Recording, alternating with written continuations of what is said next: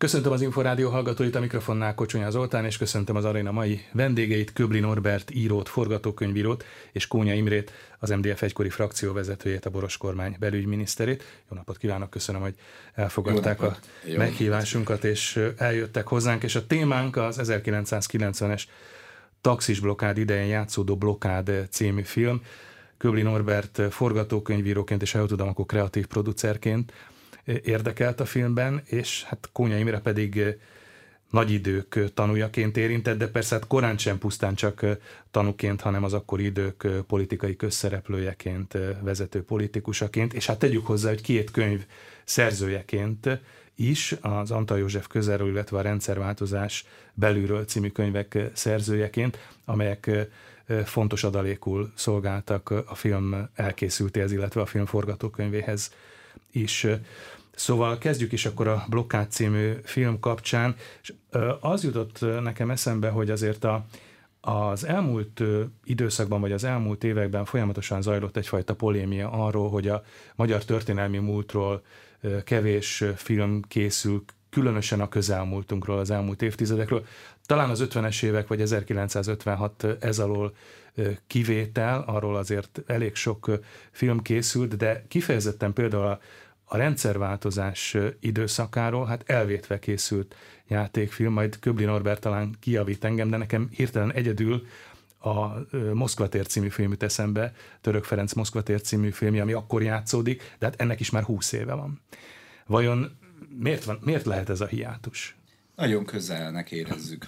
Ez még egy nagyon velünk élő történelem? Igen, élnek még azok, akik akkor meghatározó figurák voltak nagyon közelinek érződik, miközben az angol száz világban öt évvel ezelőtti történéseket is feldolgoznak filmen. Én azért mertem nekiállni ennek a konkrét történetnek, a blokádnak, mert Antalé is egy lezárt életút, Gönc is egy lezárt életút, és már nem létezik MDF és SDS sem. És ezzel együtt én is írás közben is, hát borzong, mert beleborzongtam, hogy ez, ez, ez nem rég volt, ez velünk történt, és nincs hozzászokva igazából a magyar közönség, hogy ennyire élő témákról beszéljünk. A személyes érintettség vagy személyes vonatkozások is az okai lehetnek mindennek. Most kérdezem ezt Kónya Imrétől, akinek nyilván azért furcsa lehet egy multiplex moziban, egy nagy vásznon szembesülni azzal, hogy saját magát egyébként remekül Csöre Gábor színművész alakítja a filmvásznon. Ja, igen, csak a hangja egy kicsit más, mint az enyém, úgyhogy valakiben fölismerült, hogy, hogy esetleg jó lett volna a Csör, Csöre Gábort én szinkronizálnom. De valóban hasonlít. Igen, hát itt aggódva hallgattam Norbit, amikor azt mondta, hogy itt a szereplők már nem élnek. Hát azért vagyunk még egy páran, akik, akik hál' Istennek élünk és, és de azért nem alaptalan az, amit fölvetett.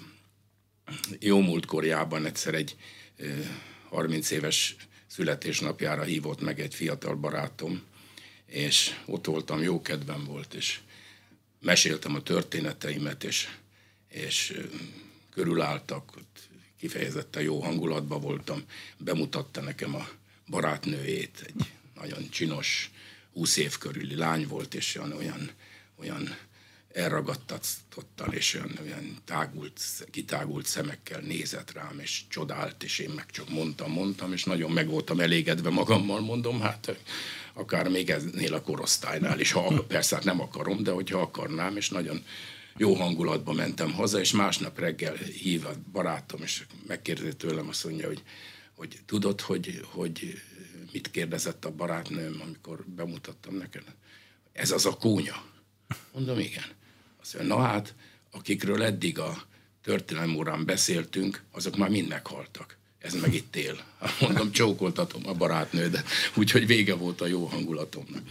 Na mindesetre még élünk, de az, hogy, hogy Anta József és Gönc Árpád már nem élnek, valóban történelmi személyiségként vonultak be a magyar történelemben, és nagyon fontos, hogy, hogy ezekről a történelmi személyiségekről film is készüljön. És hát gondolom, hogy nyilván maga a rendszerváltozás, illetve a rendszerváltozás témája és ennek filmes megközelítése vagy feldolgozása is fontos. Ugye a filmproducere Lajos Tamás nyilatkozta egy helyütt, hogy őt kifejezetten ambicionálta, hogy a rendszerváltásról szülessen film, sőt elkészüljön tulajdonképpen az első film a rendszerváltásról, mert gyakorlatilag erről a történelmi és politikai vetületéről és eseménysorozatáról nem igen készült film, viszont szerették volna elkerülni, hogy élő, netán gyakorló politikusok is megjelenjenek a filmben. Tehát azért ez mégiscsak ilyeténképpen azért egy kényes vagy sikamlós terep. Hát már csak azért is, mert hogyha az ember hű akar maradni magához drámaíróként, akkor tudnia kell a történet végét. Tehát az életutakat mégiscsak a halál zárja le. És a, az ember halálából fejtjük vissza az életét, az, hogy jó döntéseket mhm. hozott-e vagy sem. Ez a új fénytörésbe kerül a halál pillanatában, és onnantól tudom azt mondani, hogy megvan a történet vége, tehát el tudok vele kezdeni foglalkozni. Nehéz, nyilván nehéz belenyúlni egy ilyen mékasba, de közben meg hát ezért izgatott is a dolog, mm. hogy, hogy ha valaki, akkor, akkor inkább én. Az, hogy a, hogy a taxis blokád legyen a film középpontjában, és azon keresztül a rendszerváltás meghatározó személyiségei, politikai történései is, konfliktusai, az kezdettől fogva adott volt, mert ugye, ha visszagondolunk az időszakra, hát akkor a magyarországi rendszerváltozás az ugye talán az ellenzéki kerekasztal, az ellenzéki kerekasztal tárgyalása sorozatához köthető. Na most ezt talán dokumentumfilmes eszközökkel meg lehet jeleníteni, és jól meg lehet jeleníteni, de játékfilmes eszközökkel talán kevésbé. Hát adott nekem a, az Imre egy 600 oldalas memoát, ugye az ünnep mindig elmarad című művét, ami ott állt a polcomon, és csak szemezgettem vele, hogy ilyen vastag könyvet, Isten, mikor fogom én ezt elolvasni? Hát meg különösen este nem szabad az ágyba, mert elalszol, és fejedre esik, akkor bajod is lehet belőle. Tehát, hogy abban ő részletesen... És tegyük hozzá, az Antal József közelről című könyv, az azért jóval... Az, az ágyban is olvasható. Ez, ez a műve évekig ott állt olvasatlanul a polcomon, és amikor levettem, az volt a megtermékenyítő pillanat, amikor elkezdtem olvasni, Imre megírta az egész rendszerváltozás történetét, aminek vannak nem filmszerű pillanatai, például az, hogy férfiak egy asztal körül Igen. beszélgetnek, és van nagyon filmszerű pillanata, a taxis blokkád. A mm. taxis blokkád számomra az, amit keres egy szerző, egy író. Hát ugye ott van akció, vannak hát hősök, vannak Három figurák. napban összesűrűsödött nem csak az, hogy, hogy a taxisok blokkádot csináltak, ami önmagában érdekes, de az, hogy Antal közben a kórházban van, és az, hogy mindez valahogy a rendszerváltozás jelképes pillanata, az illúziók elvesztése, más illúzióknak meg esetleg a megszületése. Szóval ekkor értettem azt meg, vagy ekkor éreztem azt, hogy ez a történet. Mert az, hogy rendszerváltozás egy fogalom, mi annak a története, mi a története a rendszerváltozásnak. Számomra ez a három napban összesűrűsödik. Ja, több mint 30 év telt el azóta, és hát beszéltünk már arról, hogy sokaknak és sokunknak vannak közvetlen élményei és emlékei is erről, de azért ezek az október végi napok, ez a három-négy nap, mert tényleg a, amit a film is ugye átfog, persze van egy 56-os szál is, de maga a taxis blokkád története, az ugye egy négy-öt napos történet, hogy vajon ez mennyire van ott a köztudatban, és hogy van ott a köztudatban, vagy a kollektív emlékezetben? Többnyire azért úgy, hogy hát volt itt négy nap, amikor megbénult az ország? Kónya Imre. Hát különbözőképpen élték meg a, az akkori szereplők, a, a taxis blokkád résztvevői, a blokkádot csinálók, a politikai erők közül azok, akik a kormány oldalán álltak, és nyilván a rend megbontásaként élték meg, és bizonyos fokig csalódásként, hogy alig fél évvel a rendszerváltozása és ebben a választás után a szabadon választott nemzeti kormány ellen tulajdonképpen fel kell a nép mert a taxisokat ugyan nem lehet egyértelműen a népnek nevezni, de azért emlékezzünk vissza, az emberek támogatták a taxisokat, többségben támogatták legalábbis hát voltak, az Én úgy emlékszem, azért voltak ellenérzések is, amikor ugye nem lehetett átjutni mondjuk Zuglóból Budára, vagy nem lehetett eljutni egyáltalán? Igen, nem de az azért, emberek a munkahelyükre bemenni. De azért valljuk be, hogy, hogy idős nénik vitték a forró teját a taxisoknak, hogy, hogy tartsatok ki, stb. stb. Ugyanakkor mi, akik ugye a rend pártján álltunk és a kormány oldalán, mi ezt nagy csalódásként élték meg, éltük meg. Én személy szerint úgy gondoltam, hogy, hogy ha, ha majd szabadon megélhetjük a szabadságot, meg a nemzeti érzést, akkor, akkor majd az emberek jobban el fogják viselni. Hogy élte meg ezt eh, Antal József, aki éppen akkor a kórházban egy műtét után lábadozott, és szembesült azzal, hogy lehet, hogy egy nagyon komoly betegséggel kell majd szembenéznie, és eközben e, ugyanakkor a, az ország nagy része meg blokkád alatt van. Csalódásként élte meg természetesen ő is, de ahogy túljutott ezen a, az érzésen, rögtön intézkedni kezdett, és megoldani igyekezett a problémát. És mire eljutott a végére, és sikerült megoldani, levonta a tanulságot, azt, hogy ezen túl mindent el kell mondani az embereknek egyrészt. Másrészt pedig úgy érezte, és akkor visszamenőleg én is így érzem, hogy, hogy tulajdonképpen az emberek valamit megéreztek akkor, az alatt a néhány nap alatt, hogy nem is olyan természetes dolog az, hogy megtörtént egy ilyen hatalmas fordulat, jó szerével egy pofon se csattant, és, és az új kormány megszervezte a demokratikus működését a társadalomnak, és rendben mennek a dolgok, hogy ez nem is olyan természetes, mert hiszen egyik pillanatra másikra fölborulhat ez a rend, és elveszíthetjük a biztonságot. És talán így jobban értékelték ezt követően az emberek azt, ami történt, magát a rendszerváltozást. Nagyon fiatal volt a demokrácia, és mindenki tanulta még, az oroszok még bent vannak. Aki 56-ot átélte, az azt is átélte, hogy már egyszer elindulnak kifelé, de visszajönnek.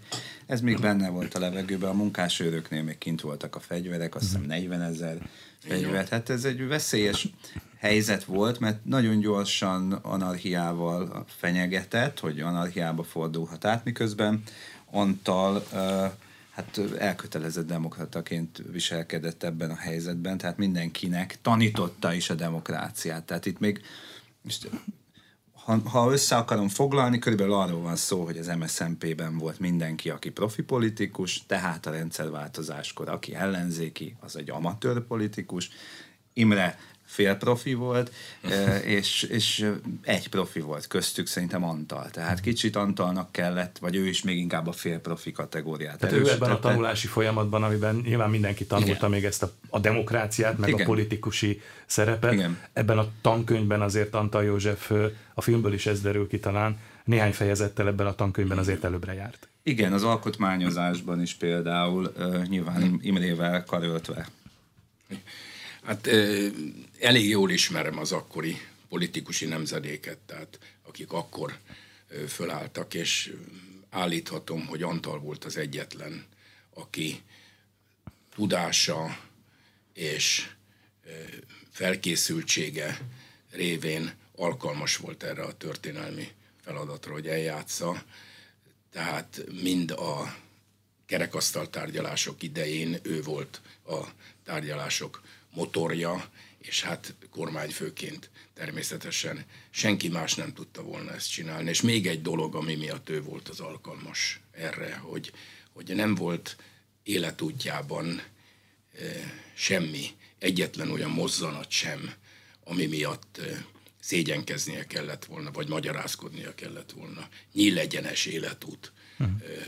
volt az ő pályája, és az vezetett ide, hogy a rendszerváltozásnak a kiemelkedő személyisége lehetett. És úgy érezte, amikor megtudta, hogy halálos beteg, hogy még kevesebb kompromisszumot kell mostantól kötnie.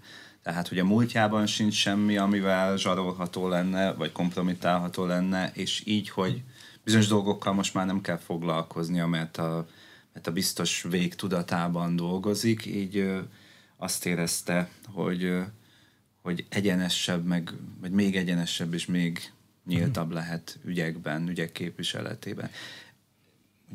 Csak azt tenném hozzá, hogy, hogy azt tenném hozzá, hogy Antal József mindig a megegyezésre törekedett. Tehát ezt sokan azt mondták, hogy, hogy megalkuvó volt, nem volt megalkuvó.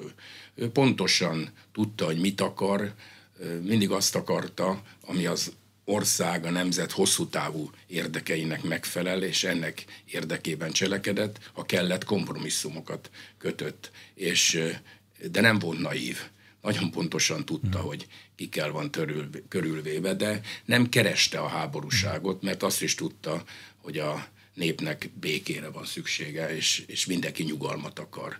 Tehát ő békés rendszerváltozást akart, és azt is sikerült elérnie. Ennek volt egy kiemelkedő személyisége. Még az jut eszembe, bocsánat, kérdezted, Kövi hogy Norbert. mi volt a megítélése a taxis blokádnak, vagy ki mit gondolt. Vagy hát inkább, hogy hogyan él a köztudatban. Igen, igen, hogyan él a köztudatban. Imre elkezdtem már mondani, és azt fűzném tovább, hogy nem véletlenül, hogy 56 napjaiban tehát október végi napokról beszélünk, és a taxis blokkád is akkor történt. Mm. Ott, tehát kedden, 1990. október 23 az egy keddi napra esett, az első szabad demokratikus 56-os megemlékezés, és pár nappal később kitör a taxis blokkád, ami egy fuvaros blokkád is valójában azt hiszem, hogy beleszorult az emberekbe a rendszerváltozásnak a koreográfiája, nem tudták kiélni 89-ben, hanem helyettük a képviselők az asztaloknál ezt megbeszélték, egy tárgyalásos forradalom volt,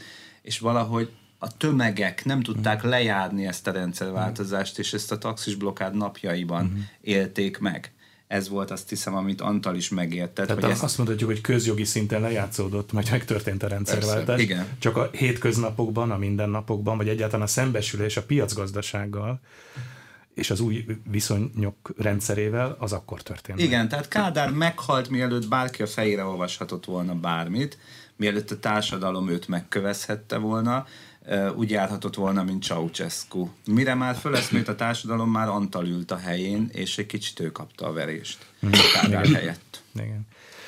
Ugye nyilván az akkori történéseknek is vannak máig nyúló politikai eredői, és hát ugye említettük, hogy valós személyek és politikusok is, tehát személyes érintettségek is vannak. Nyilván, hogy különösen fontos ilyenkor, nem is tudom, hogy jó szó-e, de hát talán jó szó lehet a, a hitelesség, ugyanakkor hát mégiscsak egy filmről, egy játékfilmről beszélünk. Mennyire volt nehéz megtalálni, vagy egyáltalán keresni kellett az egyensúlyt fikció és valóság között? Hát ahogy a Berni követnél, félvilágnál, öröktérnél, Trezornál, sok olyan igen, filmet írtam, film, ahol igen. igaz történeten alapul, és az dramatizálni kell. Mit csinál az író? Onnantól, hogy onnantól, hogy írok belőle egy forgatókönyvet, filmre visszük, az fikció lesz, tehát nem lehet nem lehet dokumentumfilm. A dokumentumfilm azt jelenti, hogy képi és tárgyi dokumentumok van, vagy hangdokumentumokból van összeállítva egy film. Onnantól, hogy színészek játszák, hogy mi építjük a díszletet, hogy ez egy rekreált világ, ez egy fikció lesz. Ettől természetesen arra törekszünk, hogy hiteles legyen. A hitelesség úgy jöhet létre, hogyha apróságokban hazudunk is, mert azt mondjuk, hogy nem itt van, hanem ott van, nem ez az ember, hanem az az ember, azt csak azért tesszük, hogy azzal egy nagyobb igazságot mondjunk ki. Tehát végül is úgy konstruáljuk meg ezt a fikciós történetet, hogy 105 percbe elférjen, tehát van egy időkorlát, sűríteni kell, térbeli korlát is, mert hogy hány helyszínt, hány karaktert fogunk tudni bemutatni a filmben. Mi az, amit a néző, a szemlélet be tud fogadni, hogyan tudunk hatást elérni, és azt a hatást, amit szeretnénk. Tehát ez egy megformálást igényel, van egy nyersanyag, és nekem tulajdonképpen nem nagyon más a dolgom, mint a történésznek, vagy az újságírónak, hmm. tényfeltáró újságírónak. Az okokozati összefüggést úgy kell megmutatnom, hogy a lényeget láttassa. Tehát a munkám a lényeg láttatás, és ahogy elvesznénk a sok-sok figura és sok-sok történés között, nekem el kell mesélnem a narratívát, ami szerintem a lényeg ebből az egészből. Minden esetre én a filmmel párhuzamosan olvastam Kónya Imre könyvét, az Antal József közelről című könyvet, és ott vannak olyan idézett négy szemközti vagy több szemközti párbeszédek politikusok között, amik szinte visszaköszönnek a, a, a filmben, filmbeli párbeszédként. Igen, de az az érdekes, hogy én például Antaltól hallottam azt a történetet, hogy, hogy a Gorbacsovval való tárgyalások Igen. során Gönc Árpád mivel nyitott. Igen. Hogy, ez ugye szintén ott van a filmben. Igen. És ez, ez, ezt én Antaltól hallottam. De Norbi viszont elolvasta a tárgyalási jegyzőkönyvet. Uh-huh. És, és, ez a jegyzőkönyv, és ez egybevágott. Uh-huh. Én a könyvemben Antal elmesélése alapján idéztem fel, én nem olvastam jegyzőkönyvet természetesen, Köbli Norbi viszont elolvasta a jegyzőkönyvet, és annak alapján ugyanarra a következtetésre jut. És számos ilyen dolog van, amire, amire itt utalt. Igen, talán még ugye a bocsánatkérés 1956 ér. Igen, igen. Ez is igen. szerepel a könyvbe is, és a, a, a filmbe is, illetve a Varsói Szerződés, amiről talán kevesen tudják, vagy tudjuk, hogy, hogy tulajdonképpen Antal József volt, aki elsőként ezt felvetette és indítványozta, amikor még a, az egykori szocialista tábor többi országában ez egyáltalán nem volt Igen, egyértelmű. És... De hozzáteszem, ez a másik része a dolognak, hogy, hogy vannak a történetnek, ugyanannak a történetnek fontosabb részei, de kevésbé megfilmesíthető. Például ez a Varsói Szerződésnek a, az utolsó nagy plenáris ülésén Moszkvában, ahol Antal elnökölt a plenáris ülésen, és ott egy, egy legendás húzása volt Antalnak, mert előtte két javaslat volt. A radikális Varsói Szerződés teljes revíziójára vonatkozó, tulajdonképpen megszüntetésére vonatkozó magyar javaslat, és, és a szovjet javaslat, ami hát szokás szerint, hogy majd átnézzük, stb. Igen. stb. És előtte a külügyminiszterek a szovjet javaslatot fogadták el, és Antal elnökölt az ülésen, és akkor, ahogy elmesélte, gondoltam egyet, és előttem volt a radikális magyar és a szovjet, hogy én mindenképpen a magyart fogom ismertetni. És akkor elővettem, fölolvastam a magyart, halálos csend volt a teremben, minden szem Gorbacsovra szegeződött, és a Gorbacsov bolintott, hogy dá, harasó. Antal hozzátette, hogy máig se tudom, hogy nem értette pontosan Rosszul a dolgot, hogy, hogy miről van szó, vagy csak nem akart botrányt, de minden esetre akkor már mindenki lelkesedett, Havel is, Mazovjecki is, tehát minden rendben volt. Na ez egy nagyon jó példa, hogy én először megírtam így Igen. a nyitó jelenetet, ahogy most elmesélte Imre, ő nem is olvasta, senki nem olvasta, mert ezt nem mutattam meg senkinek, hogy egy plenáris ülés Moszkvában, és azzal találtam szembe magam, hogy borzasztó sok karaktert kell bevezetnem, nagyon sok felé kell figyelnem, mert ott vannak a összes kelet-európai miniszterek, miniszterelnökök, meg vezetők, még pártvezetők is, Jaruzelszki, én nem tudom ki, hogy Antal elveszik ebben a nagy forgatagban. Hogyan magyarázom el a film elején, hogy mi ez a két javaslat, akkor Igen. kéne látni a külügyminisztereket is. Tehát leegyszerűsítettük a filmben végül is arra, hogy ő tárgyal Gorbacsóval. Nyilván a plenáris ülés után volt valami Igen. tárgyalás, és akkor így tudom követni a karaktert. Na most a repülőté úgy indul Igen, a film, de, hogy... hogyha a hitelességről beszéltünk, a hitelesség nem esik csorba. Igen, csak így van, kevesebb karakter, összevonok, sűrítek végül sűrítés, tehát a filmben nem az embert ábrázoljuk, hanem az ember lényegét, jellegét, sűrű, eszenciáját. Okay. És a, a nyitó jelenetben megírtam először úgy, hogy a repülőgépen utaznak, ezt te nem olvastad, csak ők egymás között beszélnek a magyar politikusok, tehát Antal, Gönc, Somlai, a többiek, és azzal találtam magam szembe, hogy a néző azt se fogja tudni, mi az a valsói szerződés. Tehát most hm. ők itt beszélgetnek egymással, hogyan magyarázzuk el a film elején, és akkor kitáltam, hogy nem a Stewardessnek meséli el. Igen. Tehát ez, hogyha fikció, akkor olyan fikció, hogy szerintem biztos beszélt stewardessekkel életében egy ilyen hosszú kormány repülő, repülés alkalmával. Ugye van benne az a Marica nevű mm, ápolónő, Igen. nincs erről adatom, de gondolom, hogy egy hét bentfekvés a kórházban magával hozza azt, hogy beszél valamennyit mm. az ápolónőkkel, Igen. hanem pont ezeket a szavakat akkor is. Tehát tudtam, az például egy fikció, hogy, vagy nem tudom, hogy így lett volna, hogy Antal felesége a mm. Kólnak a Kól feleségének a névjegykártyáját átadja, de nem kizárt hogy tehát nem, hát cáfolni nem ja. tudjuk, hogy ilyen megtörténhetett. De hát ebből az volt a lényeg, hogy Antalnak megvolt Kól magántelefonszáma, lakástelefonszáma, és emögé a forgatókönyv oda Igen. költi, hogy a feleségén Például azt tudtuk, a té- ugyanúgy én is intuícióból dolgozom, mint a történész, meg a feltaláló, hogy tudom ezt a tényt, ezt a tényt, a közö- közötte meg sötétség. Vagy egy, vagy egy fehér folt, vagy fekete folt, tehát találgatok, és mivel azt tudjuk, hogy a, a kólék idejöttek 90 nyarán, és itt jól érezték magukat egy hétvégére Kól meg a felesége, négyesben Antallal és a feleségével, végül is a két nő miért nem beszélhetett volna arról, hogy majd megadom a számomat, mert van egy nagyon jó szabóm például, és csinál neked egy kosztümöt. Meg ráadásul az is tény, hogy Kól is és Antal is a feleségekkel tánciskolában ismerkedtek. Igen, történészek voltak mindketten. Igen. Ezek nagyon jó megértették. Ez is összeköszön a filmben.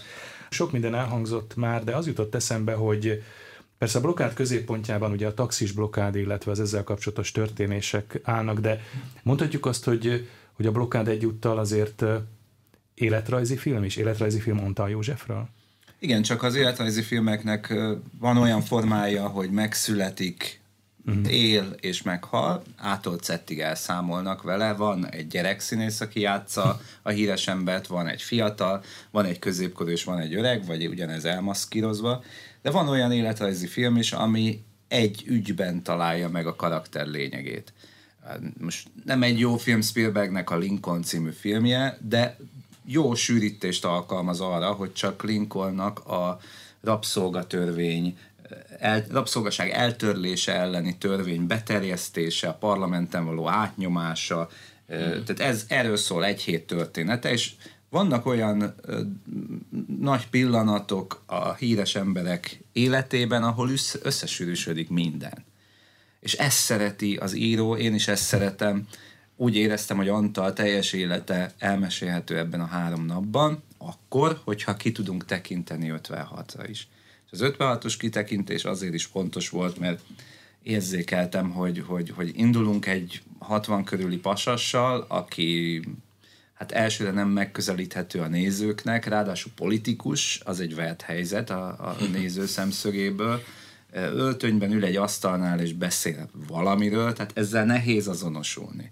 És nem azt mondom, hogy a fiataloknak, az idősebbeknek is, és nem a a nem értelmiségnek, meg az értelmiségnek, mindenkinek, ez nehéz. Viszont, hogyha visszaugrunk az időbe, és ő 25 éves, és fiatal, idealista és energikus, és jóképű, mint ifja Vinyánszki Attila, akkor egy tanár, aki az diákjaival baráti viszonyt tart fönn, és kimennek együtt a forradalomba, azzal az emberrel könnyű lesz azonosulni. Mm. És amikor visszajövök a jelenben, a 58 éves Antalhoz, akkor már őt is más szemmel látom, és jobban megértem. És Érdekes ugye az 50-es évekbeli Antal József és az ő, ő figurája. Most a filmnek volt egy bemutatója, vagy talán egy ilyen díszbemutatós vetítése a Toldi gimnáziumban, ugye két helyen tanított Antal József, kezdett az ötvös gimnáziumban, és aztán utána a forradalom után talán egy másfél-két évet még a Toldi gimnáziumban tanított, amíg aztán végérvényesen eltiltották őt a tanári pályától, de ezen a díszbemutatón felidézték egy egykori diák visszaemlékezését, és én ezt leírtam, mert ez számomra nagyon meghatározó volt. Ez így szól, hogy a fiúk közül legtöbben pont ilyen kisé fölényes, néha enyhén gunyoros, sokat tudó gentlemanek szerettünk volna lenni, akiknek láttán egy pártitkár azonnal rájön, hogy az osztályharcot végképp elvesztette. Ez ugye az 50-es, 50-es években Antal Józsefre vonatkozó visszaemlékezés, vagy felidézése az ő alakjának, de illene a 90-es évek elejének Antal Józsefére is, talán. Kónya Imrétől kérdezem. Ez így van, és egyébként ezt valóban egy, egy ötvösbeli diáknak a visszaemlékezésében szerepel. Rózsa Marian írt egy könyvet a, a fiatal Anta Józsefről, és abban megszólaltat hajdani diákokat. És, és ott ez az egyik legjobb. Igen, nagyon, nagyon találó, és, és találó ez egyébként a későbbi Anta Józsefre is. Mi, akik ismertük, akik közel álltunk vele, tudtuk, hogy, hogy valóban ez a gunyoros humor, és, és én nem mondanám fölényességnek, hanem de hát gondolom a, a diákok úgy érezték, hogy, hogy inkább ilyen nagy vonalúság és elegancia. Ez egy gentleman típusnak írták igen, le, hát egy, egy igazi csak ember. Mit szép, igen, Igen. Azt, szokták mondani, hogy úri ember volt és demokrata. És, és ez való igaz. De az is igaz, hogy, hogy a televízióban ez nem jött át. Tehát, tehát Antalnak az egyénisége az nem jött át. Ő nem is játszott Inkább ez a rá. szikárság, a, a távolságtartó politikus. Valahogy így ez látszott a televízió, nem tudott megbarátkozni vele, és nem is volt hajlandó De figyelni. azért ez nagyot változott talán a pizsámás interjúnál, nem? Amikor Igen, pontosan ebből, igen. a, ebből a szerepből Igen. azért kilépett. Ott, ott Feledi Pétert meg is kérdeztem, hogy hogy tudta rávenni Antalt, hogy, hogy ne öltönybe nyilatkozó, hogy pizsamába odálljon. A, és azt mondta, hogy kompromisszumot kötöttünk. Mondom, mi volt a kompromisszum? Azt mondja, az, hogy ö, Antal először azt mondta, hogy fölveszi az öltönyét, és mondta, hogy semmiképpen ne, azt mondja, akkor, akkor legalább friss pizsamát öltök. Úgyhogy friss pizsamát vett fel. Mindenesetre ez médiatörténeti pillanat Igen, igen. mindmáig. Hát nem volt, nem, ö, nem volt rá jellemző, hogy, hogy, hogy azt mondta, hogy egy, egy miniszterelnöknek nem szabad hercigeskedni a, a televízió előtt, és a különböző meg... Ő például rettentesen föl volt háborodva, amikor ö, megtudta, hogy Clinton ö, szakszofonozott például a, a, a kampányba. Azt mondta, hát egy, egy elnök jelöltnek hogy lehet szakszofonozni. Tehát ez, ez távol áll tőle valóban. Ebben vonatkozóan kicsit merev volt.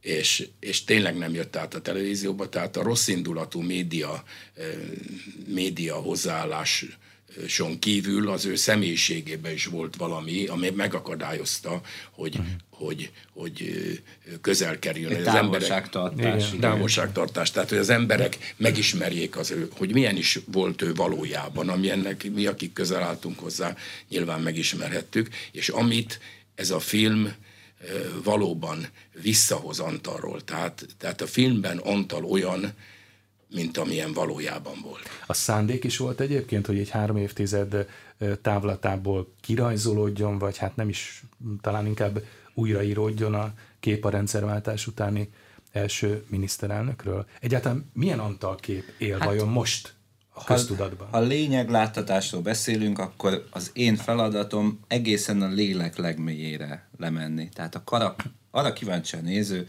hogy mi lakik a karakter, a főszereplő, a hős lelke legmélyén. Ahhoz, hogy ez kiderüljön, olyan Igen, helyzetbe csak egy, kell... ez egy, egy teljesen fikciós történetnél ezt gondolom, hát úgymond talán egyszerűbb lehet, de nyilván mindenkiben él még egy kép, hogy a köztudatban ott van egy Antal József kép. Igen. Hát a köztudatban fel előítéletek és felszínes képzetek, sőt homályos képzetek élnek. Ez a film megkonkretizálja ezeket a képzeteket, és azt mondja, hogy nem úgy volt, hanem így volt. Na most azt sem akartam, hogy ugye szentként ábrázoljuk, mint ahogy pár kritikus írta, hogy szentként van ábrázolva, szerintem egyáltalán nem szent. Tehát, hogyha a jellemhibá, csak van olyan, hogy valaki jó ember. Hát ezt nehéz elfogadni, ez egy, ez egy filozófiai... A politikus. De komolyan, ez egy filozófiai alapállás, hogy hiszek-e abban, hogy vannak a Földön jó emberek, akik hasznosan és jól cselekednek a közösség érdekében. Ha ebben nem hiszek, akkor cinikus vagyok, akkor nem tudom ezt a filmet elfogadni igaznak. De én minden történetnél, minden filmnél megkeresem a karakter jellemhibáját, mert van, mindenkinek van. És hogyha tovább fűzzük ezt, azt mondjuk, hogy fölényesség, vagy gőg, vagy akármi, az volt Antalnak a jellemhibája, hogy kevély volt. Mit jelent a kevésség? Latinul, hogy superbia a neve, hogy uh-huh. azt gondolom, hogy egy kicsit följebb vagyok, mint a többiek, tehát okosabb vagyok, mondjuk. Szerintem Antal ezt gondolta, hogy okosabb vagyok mindig mindenkinél a szobában, de lehet, hogy igaza volt. Nagyon érdekes Ja. ezzel együtt élni, hogy bemegyek, és minden teremben, minden szobában én vagyok a legokosabb. Szerintem egy idő után elhitte, meg az is lehet, hogy így is volt. Tehát, hogy ezért a filmben próbáltam őt olyan helyzetekbe hozni, ahol ezzel szembesítik, akár a családja, akár a, tudom, a nővérke, az ápolónő, és kapjon egy reflexiót, és ő maga is reflektálhasson. Tehát, hogy azért mondja végül, hogy most figyelni fogunk, ahogy te is mondtad, hogy az MDF azt tanulta meg, ő személy szerint a miniszterelnök azt tanulta meg, hogy lehet, hogy csak kinyilatkoztattam, lehet, hogy késznek vettem dolgokat, mert azt hittem, hogy úgy vannak a dolgok, és nem figyeltem eléggé a visszajelzésekre, és ezt megtanulta Antal, hiszen szerintem a taxis blokkádban meg erősítette a hatalmát. Egyébként a forgatókönyvíró számára is változott az Antal József kép, amikor a forrásanyagokat, a dokumentumokat elkezdte tanulmányozni, és aztán hát jó sok oldalt átolvasva végül megírta ezt a forgatókönyvet? Abszolút változott.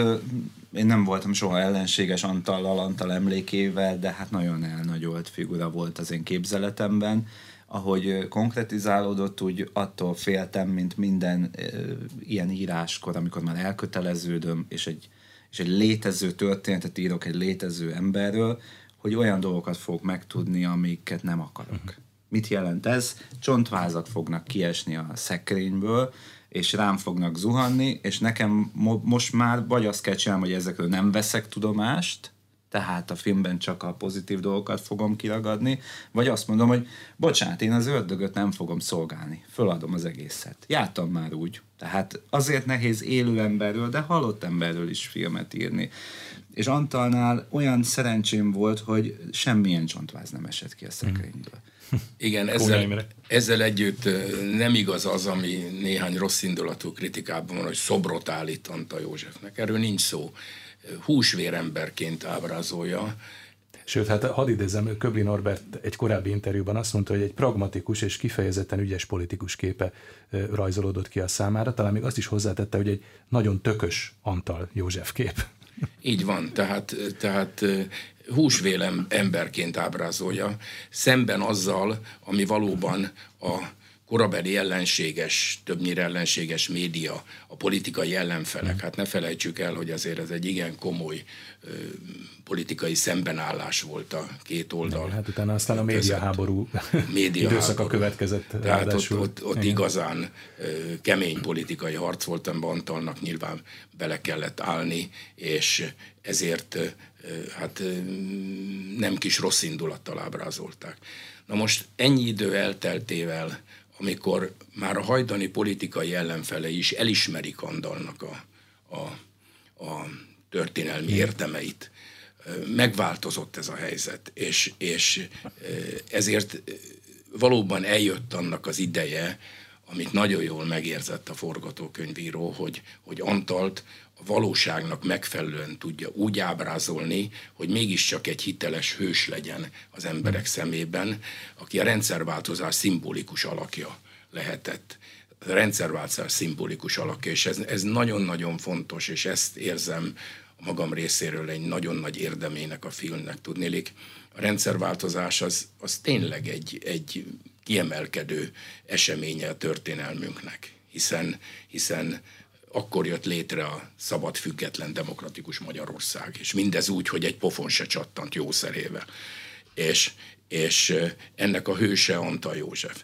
És, és az ilyen nagy történelmi eseményeket általában csak akkor tudják az emberek sajátjuknak elfogadni, hogyha egy-egy személyhez tudják kötni. Igen. És, és Antal József azon túlmenően, hogy tényszerű, hogy a rendszerváltozás kiemelkedő személye volt, úgyis, mint a kerekasztal tárgyalásoknak a, a motorja, és úgyis, mint a későbbi e, miniszterelnök. Tehát ő az, aki, aki a szimbolikus alakja is lehet a rendszerváltozásnak, hogyha közel kerül ez a személy az emberekhez, és, és ez a film ezt nagyon, nagyon hiteles. Norbert szeretne ez valamit hozzá. Igen, a kritikusai szerint, hát miket mondjunk, ö, nyilván az, hogy, hogy, hogy 19. századi politikus, az eszmék embere, nem gyakorlatias, aztán például báb, valaki másnak a bábja, aztán erőtlen, nem bátor. Ja. Mondjuk ilyesmiket mondtak Antalról, szerintem még meg nem nézték a blokádot, most már mást mondanak, de ezzel szemben, már ha csak abba belegondolunk, hogy, hogy kiből lesz miniszterelnök, ez egy férfiak uralta világ, és különösen 89-90-ben. Itt férfiak az alfahímet keresik maguk közül. Tehát az, aki miniszterelnök lesz, az dinamikus, erőteljes férfiak között kell, hogy a leg, valamilyen szinten legerősebb legyen. Tehát egy belső kisugázás, egy karizma kell ahhoz, hogy ennyi férfi megbízzon benne, és azt mondja, hogy éppen te, és nem a másik. Tehát egy ilyen férfi szükségszerűen tökös is. és, no. és ezt a fajta, hát mit mondjunk, ezt a fajta szexualitást nem engedte Antal a tévén keresztül megnyilvánulni magából. Tehát ez az szerintem, amiről beszélünk, hogy nem volt szexi. Miközben szerintem az életben az lehetett. Tehát érezték a férfiak is, hogy van egy mojója, ugye, vagy nem Mi? tudom, libidója, a nők is érezték körülötte, és ezt a Seres Zoli alakításában ez átjön. Nagyon jól átjön. Hogy ez egy férfi volt, ez egy ember volt, és a férfiak tisztelték, a nők meg hát szerették, vagy csodálták. Hát az is egyébként jó ötlet, hogy a stewardess összehozod a, már azon a szinten, hogy, hogy igen, igen, igen. tanítja, magyaráz neki, meg meg a, a, az ápolónővel is, tehát megjelennek itt a feleségén kívül is különböző igen, igen, női alakok. Úgyhogy igen, a Tölgyesi Péter mondta egyébként róla, aki egyébként ugye politikai ellenfele volt, nem kétséges, hogy, hogy Antal belülről vezérelt ember volt a kívülről vezérelt emberek korában. Uh-huh. Tehát minden szempontból kiemelkedett a kortársai között. Antal József és Gönc Árpád, ugye a kettőjük viszonya, illetve konfliktusa végigvonul a, a filmen. Ugye 1956-tól kezdődően egészen a taxis blokkád idejéig. Talán ez idáig a legtöbb bírálat vagy kritikai észrevétel is ehhez kapcsolódott. Elsősorban ugye Gönc Árpád ábrázolása kapcsán, hogy egy ügyetlenkedő, mások által befolyásolt figura, aki ezt az Árpi is népszerűséget keresi, ezt sokan megütközéssel fogadták, vagy fogadják. Hogyan látják ezt? Én úgy látom, hogy úgy álltam neki Gönc megalkotásának, hogy az ő igazságát is megtaláljam. Tehát amikor a színész odajön hozzám, akkor azt szokta kérdezni, mi ennek a karakternek az igazsága. Uh-huh. A színész is csak igazságot tud játszani. Tehát, hogy, hogy ez az ember valamit gondol és képvisel. Egyrészt Göncben az a nehéz, hogy egy rejtőzködő figura, nagyon kevés írás született róla, az életéről, nincs neki politikai krédója, nincs egy olyan összegyűjtött gondolatok könyvei. Ezzel egy forrásanyagok vagy történet? Van egy életút, hát interjú, van egy életút interjú vele, amiből sokat merítettem, és az az egyek... Gyenge az 50-es években, hát ő azért el, halálra ítélték, börtönbe került, tehát nyilván, hogy ennek azért van dokumentáció. Igen, én ezt mind, ezt mind elolvastam, és ezzel mind foglalkoztam, és ez alapján rajzoltam meg Göncöt, akit Magyarország egyik legjobb színésze játszik el. Tehát már az is egy döntés volt, hogy megemeljük a karaktert, és tiszteletre méltóvá tesszük, tehát nem jelezzük le már rögtön a castinggal, hogy mi mit gondolunk, vagy másodrendűnek tartjuk a filmben Göncöt. Göncöl én a következőt gondolom, és a film ezt állítja. A film azt állítja, hogy Gönc politikus volt. A politikus azért lesz politikus, hogy megragadja a hatalmat. Különben minek megy politizálni? Politikus azt gondolja, én jobban csinálnám, mint ő. De e, ebben nincsen erkölcsi értékítélet, hogy én ezt mondom Göncöl. Tehát politikus erkölcsileg azért elítélni, mert meg akarja ragadni a hatalmat, azért elítélni, mert ő azt gondolja, hogy jobban csinálná. Abban lehet jogilag, alkotmányjogilag vitatkozni, hogy de hát ő közben a köztársaság elnök, akkor ez hogy van? De a filmben Antal is mondja, hogy figyeljetek, neki ez a dolga. Nekünk meg az a dolga, hogy ne hagyjuk. Tehát Antal demokratizmusa azt is mondja, mondatja vele, hogy ellenzék az ilyen. Az ellenzéknek ez a dolga. Semmi baj. De akkor elkölt... nem volt ebben valamiféle bizonytalanság, amiről beszéltünk, hogy mindenki még akkor tanulta a, a demokráciát, a politikusi szerepet, hogy nem volt olyasfajta bizonytalanság, hogy kinek mi is a mozgástere politikai jogosítványait, ugye elnöki, miniszterelnöki jogkörökről van szó. Kónya? Hát én azt gondolom, hogy Gönc tévedhetett ebben, hogy a köztársasági elnöknek az alkotmányos szerepe mi, bár ő is mondjuk jogász volt, de a mögötte álló tanácsadók, a szabaddemokraták, azok pontosan tudták, hogy a köztársasági elnök pártok felett álló a nemzet egységét megtestesítő, benne van az alkotmányban szerepet Tölgyesi kell. Péter is nyilván tudta. Hát Tölgyesi Péter tökéletesen tisztá volt vele, hiszen Antal együtt ők voltak Igen. a legfőbb megalkotói ennek a köztársasági elnöki szerepnek. És ez most a, a filmtől független, mert a filmben valóban árnyalt Gönc Árpádnak a szerepe, és őt is húsvéremberként ábrázolja, és a, a kritikák, amelyek megfogalmazódnak ebbe a vonotkásba, azért igazságtalanok, de ugyanakkor érthetők is, mert Gönc Árpádról is egy hamis kép alakult ki. Tehát ő, őt egy ilyen Árpi bácsis szoborrá emelték, és, és a köztudatban a, a, ott a baráti média hatására e, ilyenként jelenik meg, és ezzel a képpel, amit egyébként Gönc is szívesen elfogadott magáról és magáévá tett. Sőt, ilyen is van, hogy elnök egyenlő demokrácia volt akkor egy ilyen, ilyen plakát, amit kitettek, hogy Gönc a demokráciának a, a zászlóvivője és a biztosítéka a e, autokrata Antallal szemben. Tehát már akkor így állították be. Na most ehhez a képhez képest valóban árnyaltabb az a kép, amit a, a film sugal, de emberi Göncnek a képe egyáltalán nem ö, egy negatív figura. Olyan, amilyen valóságban, és igaz, politikus annyiban, Tehát hogy... ilyennek ismerte Kónya Imre is. Igen, én abszolút ilyennek ismertem. Én azt nem tudtam neki megbocsájtani, hogy nekem, nekem a, a kerekasztalos időszak az volt életemnek a csúcspontja amikor, amikor azok a politikusok a legjobbat hozták ki magukból, amikor fölül tudtak emelkedni a párt szempontokon, és egymással együtt tudtak működni, igazi együttműködés. Ez egy kegyelmi időszak volt. Rendben van, ez tovább nem volt folytatható, de az se volt normális, hogy ennyire egymás ellen fordulnak a hajdani társak.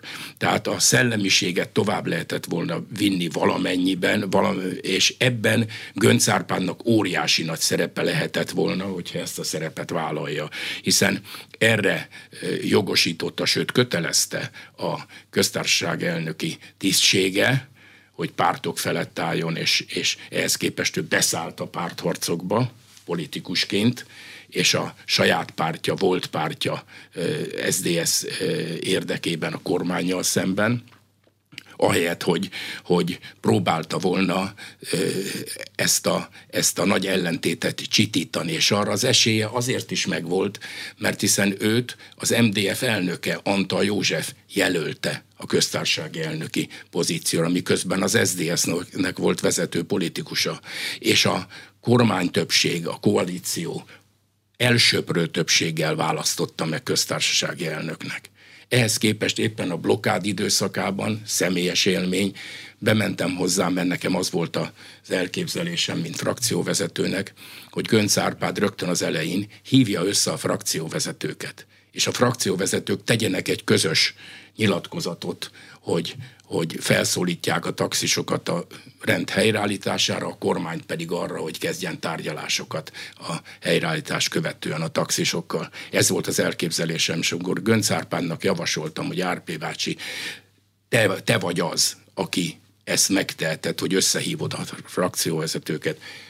Fölpattant a székéből, és azt mondta, hogy nem látod, hogy ez egy forradalmi helyzet, csak nem képzeled, hogy hajlandók lesznek veletek leülni.